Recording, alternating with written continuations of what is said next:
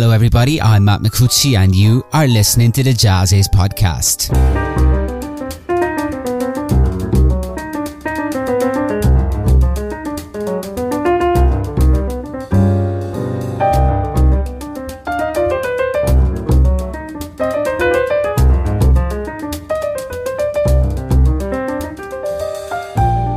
Hello everybody, JAZZIZ online editor Matt McCucci here, welcoming you to a new episode of our podcast series of conversations with some of the most amazing artists on the jazz and creative music scene today, a series that we simply like to call the JAZZIZ podcast. And it's brought to you in conjunction with JAZZIZ Vinyl Club, a series of vinyl compilations carefully curated by the JAZZIZ editors, and that is an absolute must for lovers of jazz and vinyl alike. In today's episode of the JAZZIZ podcast, we're speaking with the exceptionally talented French-born pianist and composer Dimitri Landrain. Join us as we explore his latest trio recording, Astor's Place, a mesmerizing homage to influential artists like Astor Piazzolla and Antonio Carlos Jobim, among many others, that showcases his compositional prowess in a trio setting. Landrain also shares insights into his art and delves into the significance of collaboration in his musical ventures. Our discussion also uncovers pivotal moments from his time at the Berklee College of Music in Boston and his memorable experiences as a band leader on a cruise ship that shaped the unique path of his musical journey. So fire up an Audiotini and listen to the audio waves as they fly through the air. This is the JAZZIZ podcast.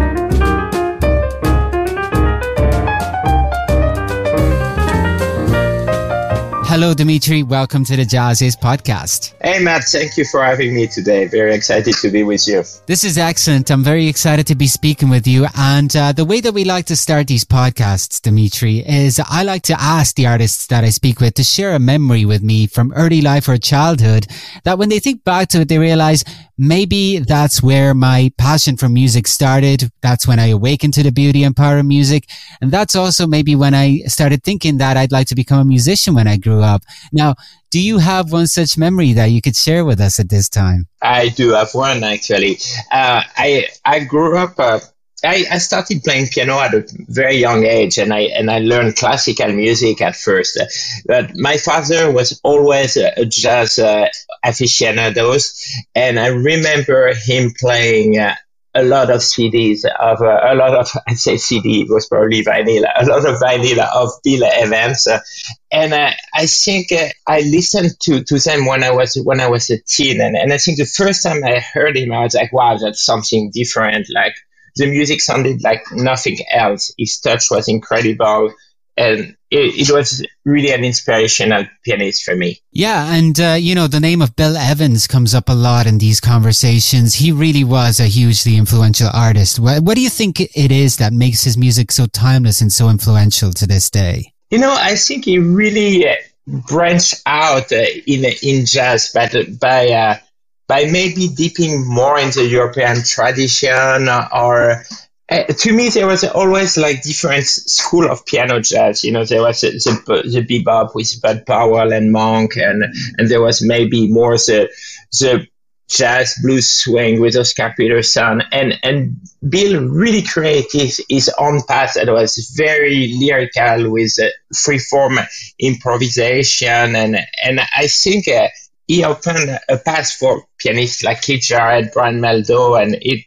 It was really remarkable. His touch, his attention to, to his touch was incredible. I think you, you hear him and right away, you know it's Bill.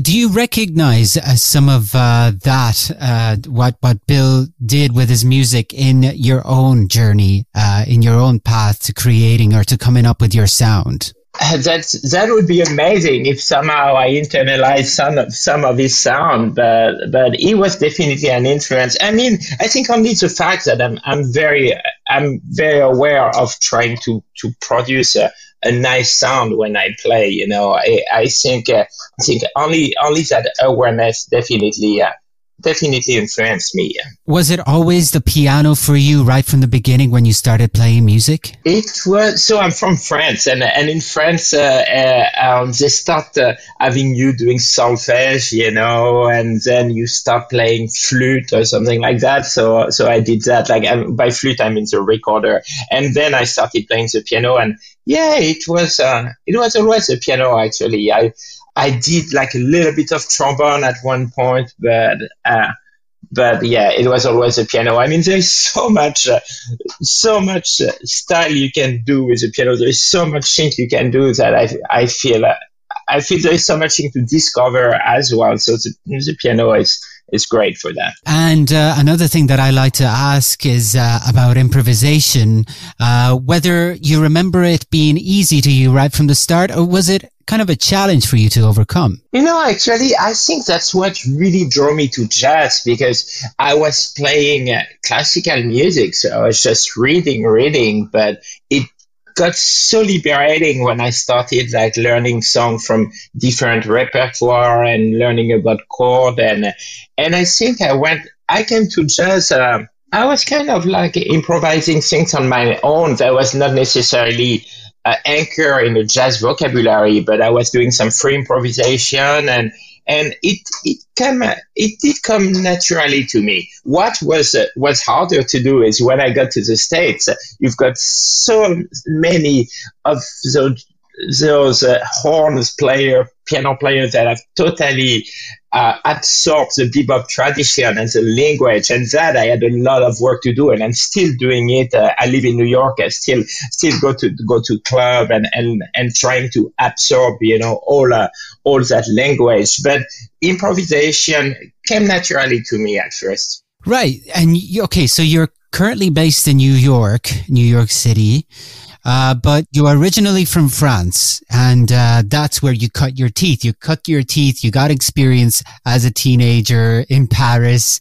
What was that scene like? Uh, and do you carry some of that influence with you to this day of what you learned in your early days in Paris? You know, I don't even know, actually, because also I started playing fairly young, and I was doing like like gig in a, in a, in a restaurant or bar, or playing uh, with different orchestra.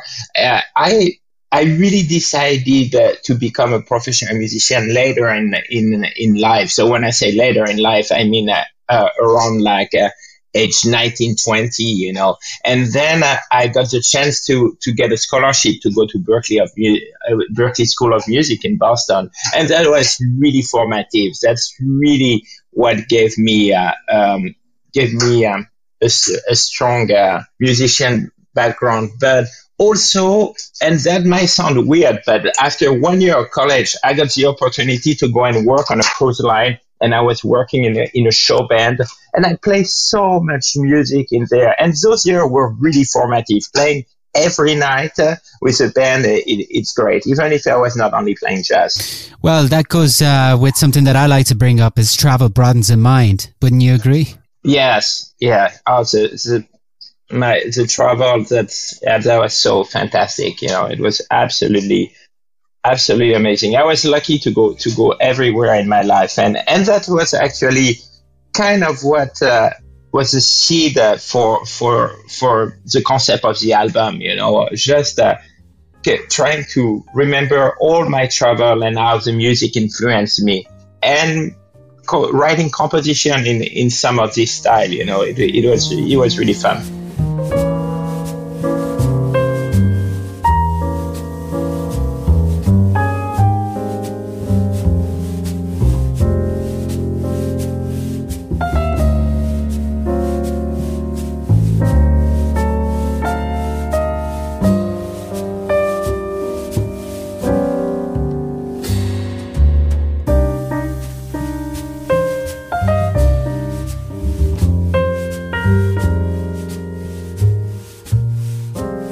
The track you are hearing is from Astor's Place, the latest album by Dimitri Landrain, available now on Soho.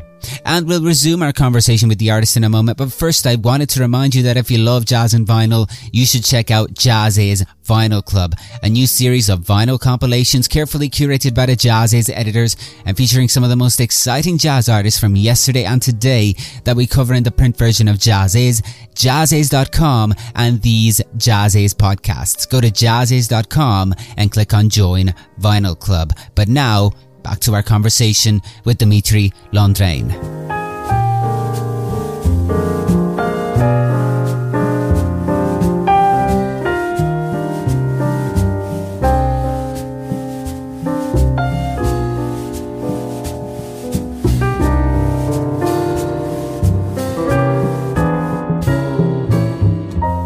so let's talk about the album a little more. Astor's Place. Uh, yeah, and so, and so you talked about uh, all of those experiences, trying to remember all of those experiences of being, uh, you know, of traveling and encountering all of this music. Uh, but first of all, I also wanted to ask you, this is a trio recording, essentially. Was it, what is it about the classic piano trio setting that you like, that inspires you as a musician and as a composer? Well, it's kind of the first thing that brought me to, to, to jazz, uh, like the Bill Evans trio, you know, with a classic bass drum trio. Oh, I mean, Oscar Peterson had, uh, had a similar thing. He did it a lot with guitar, but he had a, he had a, a classic trio as well. And Bud Powell, it's just, uh, it's just, there is some, some unit, uh, that you can create so much, you know, and, and, and you can arrange a lot for a trio, but at the same time, there is a lot of freedom. So it's very, very flexible. And when you find the perfect musician for, for the music you want to play, it's, uh, everything falls into place, you know, it's really, it's little units. You know, another thing that I wanted to ask you, the title of this record refers to the great tango master, Astor Piazzolla. Was he uh, another major inspiration for you as far as this record is concerned, but also just in general? Uh, I don't necessarily think he was a, a major inspiration for me, but but the first time I heard him and every time I listen to him, I, I feel very close to, to his music. I think uh, similarly to, to jazz, there is a... Uh, there is a, a lot of improvisation in, in tango, but I think what uh, resonates to me is it really is anchored in, in more classical music tradition, you know, and and uh, I feel very close to, to that to that tradition, and it's so it's there's so much uh, lyricism in, in his music, so much passion, and that I can I can really relate to. So getting into it a bit more, for anyone who has not uh, listened to the album yet, what other styles did you experiment with and incorporate within these compositions that uh, you could talk about a little bit? So, so that's a great question. Um, funny enough, like I had a, I had a concept uh, of uh, what will be the style uh, of every song. And then I brought it to the trio. And I remember I thought the song was would really work as a as a as a tango. And the drummer Keith Balla like play a little bit around it with me. I was like, oh no, no, that's not a tango. Too bad, because the, the name of the song was Tango Number Two, but so I had to, to change it. But but I so the, the band I had uh, I had some specific idea for, for some of the songs. Some was a, a samba, some was more influenced by the music of the Afro-Cuban music, you know, the music from Cuba that a lot of people are familiar through the Buena Vista Club. Uh, uh, so that's some old bolero and some rumba. But uh, then when I brought it to the band, I was like, this is this is kind of what I have to start with. But then let's let's do our thing, you know. So the, the style were were a point of reference at first, but I didn't want to have the band being like stuck in in a in a specific style, you know. And those guys are great for that. They, they are amazing musicians, and they have a, a wheel of knowledge of music. And it was really easy to to have them moving from one style to another style within a song. They did a fantastic job. So it sounds like for you, you know, working within a band or, you know, playing with a band, it, collaboration is important. Yeah, that's a beauty. I, it, that's a beauty about the trio, you know, and even if it's uh, very uh, South American and Central American base as far as the flavor of the song, it still functions very much as a jazz trio, where I, I bring, a, I had the song written with maybe a couple of hits, but, but yeah, I play it one time to them on piano, and then we're like, okay, let's see, let's see what's going on. And then it's really function in a, in a jazz trio in the sense that we play the intro, we play the melody, then we improvise on it, and then we're out. Going back to this idea of trying to go back and revisit some of the memories and some of the experiences and fascinating places that you visited in the past as inspiration to write music. So are, are some of these tracks linked to specific memories or stories from the time that you can share with us, maybe? They are. They definitely are. Um, first, uh, It, it took me a, a while to come up with the concept of the album. I know I didn't want to record uh, uh, another standard album, and uh, meaning with uh, with like old American songbook. Not not that I, there is really some value in it, but I felt, oh, let's try something different and see what I come up with. So it took took a long time, and and then I got the idea of um, of. Um, just thinking of my travel and uh, and what inspired me. One of uh, the track in the album is called uh, O Carnaval, and that's obviously a, a tribute to, to the music of Brazil and to the Carnaval. And that I have like a really specific memory about that. When I was seventeen years old, my father's best friend uh, um, was dating a Brazilian, and she was like, let's go to Brazil next year. Let's go to the Carnival. I invite you. I that was the biggest travel of, of my life. I mean, I come from a middle-class family, and I was like, what? We are going to go on the other side of the world? And so we went to Brazil during during the Carnival. We went to Sao Paulo, and uh, and then uh, and so everyone uh, everyone dancing and and. And then we went to Rio the same day in the same bedroom, and that was really, I think, what inspires that track to hear a hundred of percussion players playing those relentless rhythm, and uh, and it really left a vivid, uh, vivid memory. I know it's tough to recreate in trio, but uh, but that's kind of uh, that's what I had in mind. Like when when we're in the chorus of the song, I kind of nearly could hear the song going, "Oh, Carnival." I, it's, yeah, that's that's the story of one of the songs. While we're on the topic of travel, Dimitri, what is your touring schedule like over the next while? What and, and also, while we're at it, what is the best way for people to keep up with all the, you know, the live dates and also upcoming projects? I have an Instagram account, actually, Dimitri Landrain, where I post uh, all all uh, all the time there. Uh, I'm I'm about, I'm redoing my website. Like this is like, like every musician, you always redo your website. So my my website should be up, uh, and uh, also uh, the label is released through. Uh, so, sorry, the C D is released through. Uh, Zoho um, uh, Music, so Zoho as well as like some information. I'm mainly, right now actually, I'm doing uh, most of my gig in New York, uh, and uh, and this summer I'll have some like, uh, I'm, I will have some date, but I'm still trying to figure date, uh, and probably a couple in Europe and a couple in the States, but I played, uh, I played on a regular basis in New York every week, uh, uh, um, I, and most of the time I play like jazz in New York, but I also here and there like play the tune uh, and and play with that trio, which is great. Excellent, Dimitri. Well, thank you very much for joining us. It's been a pleasure meeting you. Thank you.